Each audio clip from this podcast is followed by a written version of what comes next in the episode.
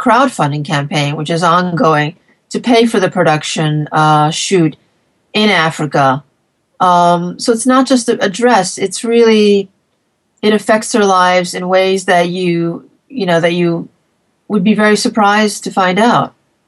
So where are where is the crowdfunding happening? It's it's on Indiegogo, is that right? How can people find out more?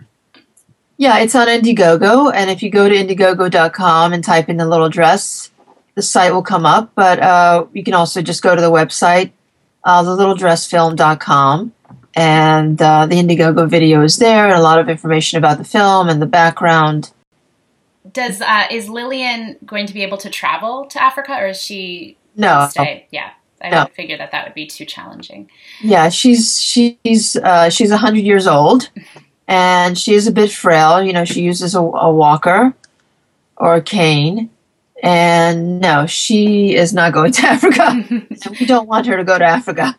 I would imagine but that would be too. What we want to do is to bring the footage back and get Lillian's reaction to it, which I think will be incredibly, uh, an incredibly momentous event. And we want to do it as soon as possible because, as I say, she's 100 years old your first film and this film, it seems like the running theme is is sort of um, uh, tangentially the the sort of passions of some of older people. Is that something that's always drawn you?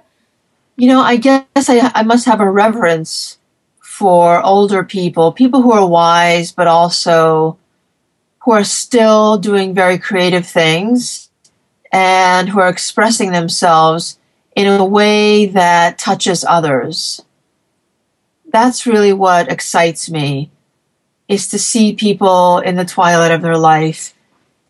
You know just being very you know who are still very vital and very engaged. Um, i find that incredibly inspiring. I think many people find that inspiring. You know judging from the reaction to my first film Men of the Cloth you know it's been widely acclaimed. Um, this was a small documentary film, and yet